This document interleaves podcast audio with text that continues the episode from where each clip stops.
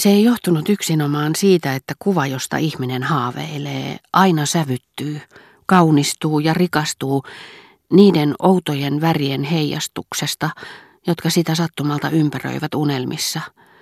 Sillä lukemieni kirjojen maisemat eivät olleet minulle ainoastaan maisemia, jotka tehosivat väkevämmin, mutta jotka muuten olisivat olleet vastaavia kuin Combreen maisemat.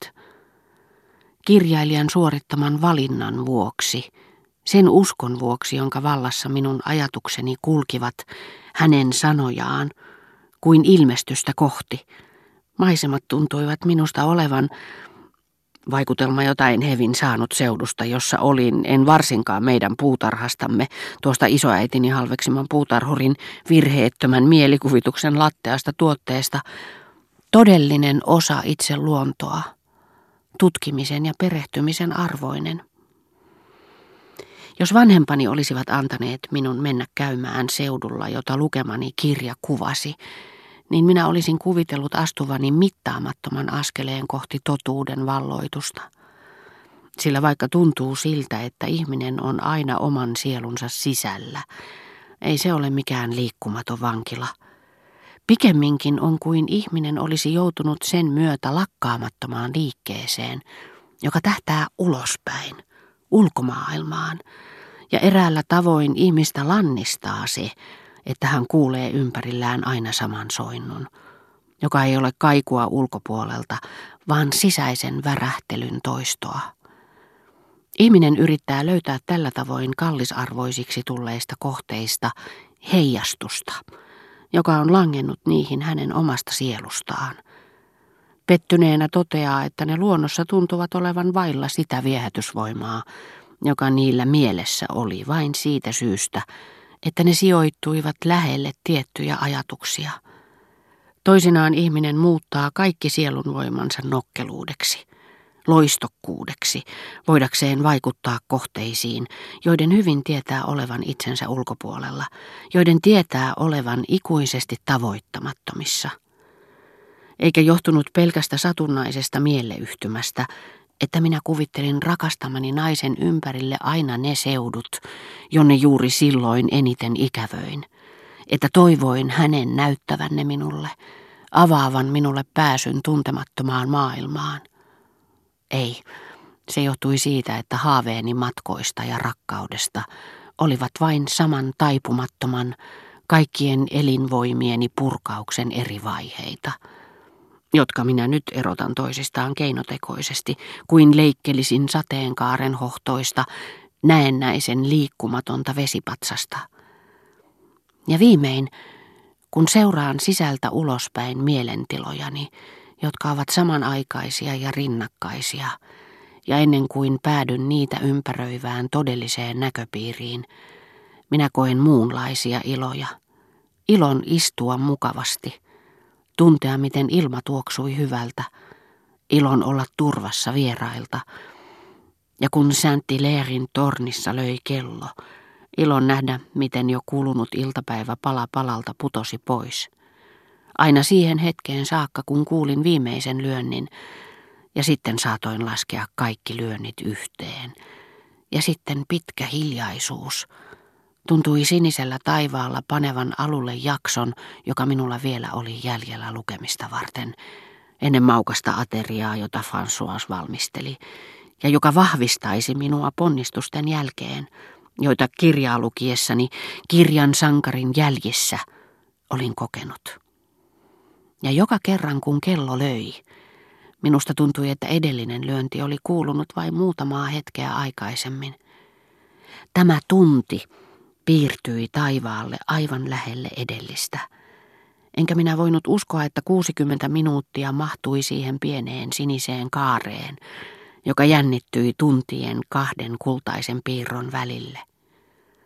Joskus kello ilmoitti tämän ennenaikaisen tunnin lyömällä jopa kaksi lyöntiä enemmän kuin edellisen kerran.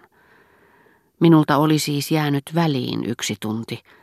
Jokin tapahtunut oli jäänyt tapahtumatta minulle. Lukemisen jännitys, maaginen kuin syvä uni, oli pettänyt minun huumaantuneet korvani ja pyyhkinyt kultaisen kellon pois hiljaisuuden taivaan siniseltä pinnalta. Kaunis sunnuntai-iltapäivä Combreen puutarhan kastanjan alla. Sinut olin huolellisesti tyhjentänyt oman elämäni keskinkertaisista tapahtumista. Olin vaihtanut ne seikkailujen ja outojen halujen täyttämään elämään lähteitä pulppuavalla seudulla, ja vieläkin kun sinua ajattelen, sinä tuot mieleeni tämän elämän, ja se on sinussa, koska sinä vähitellen rajasit ja suljit sen sisääsi.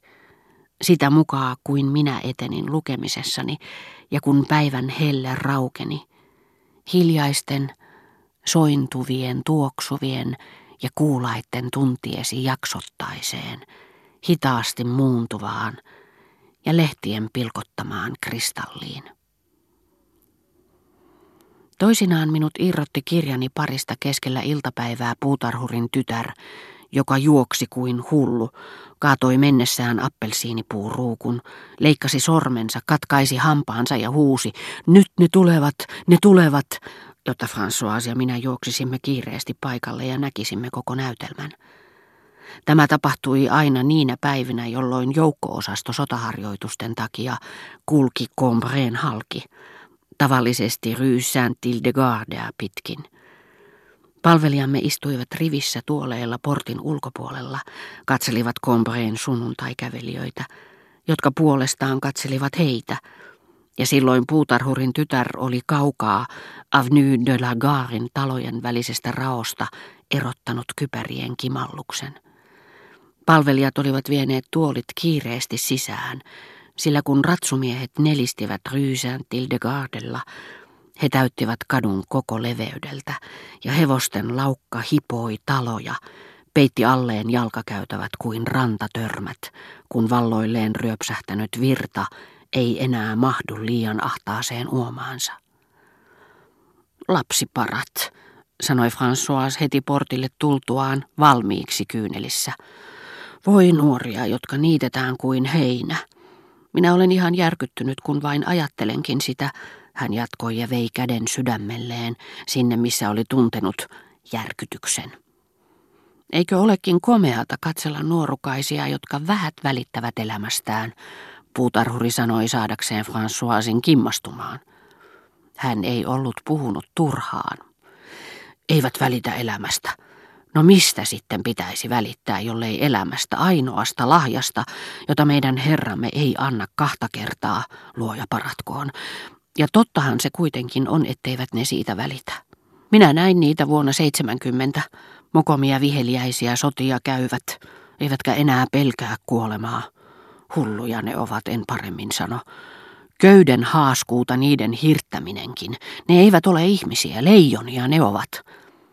Françoisista ihmisen vertaaminen leijonaan, jonka hän äänsi lei ona, ei ollut mitenkään mairittelevaa.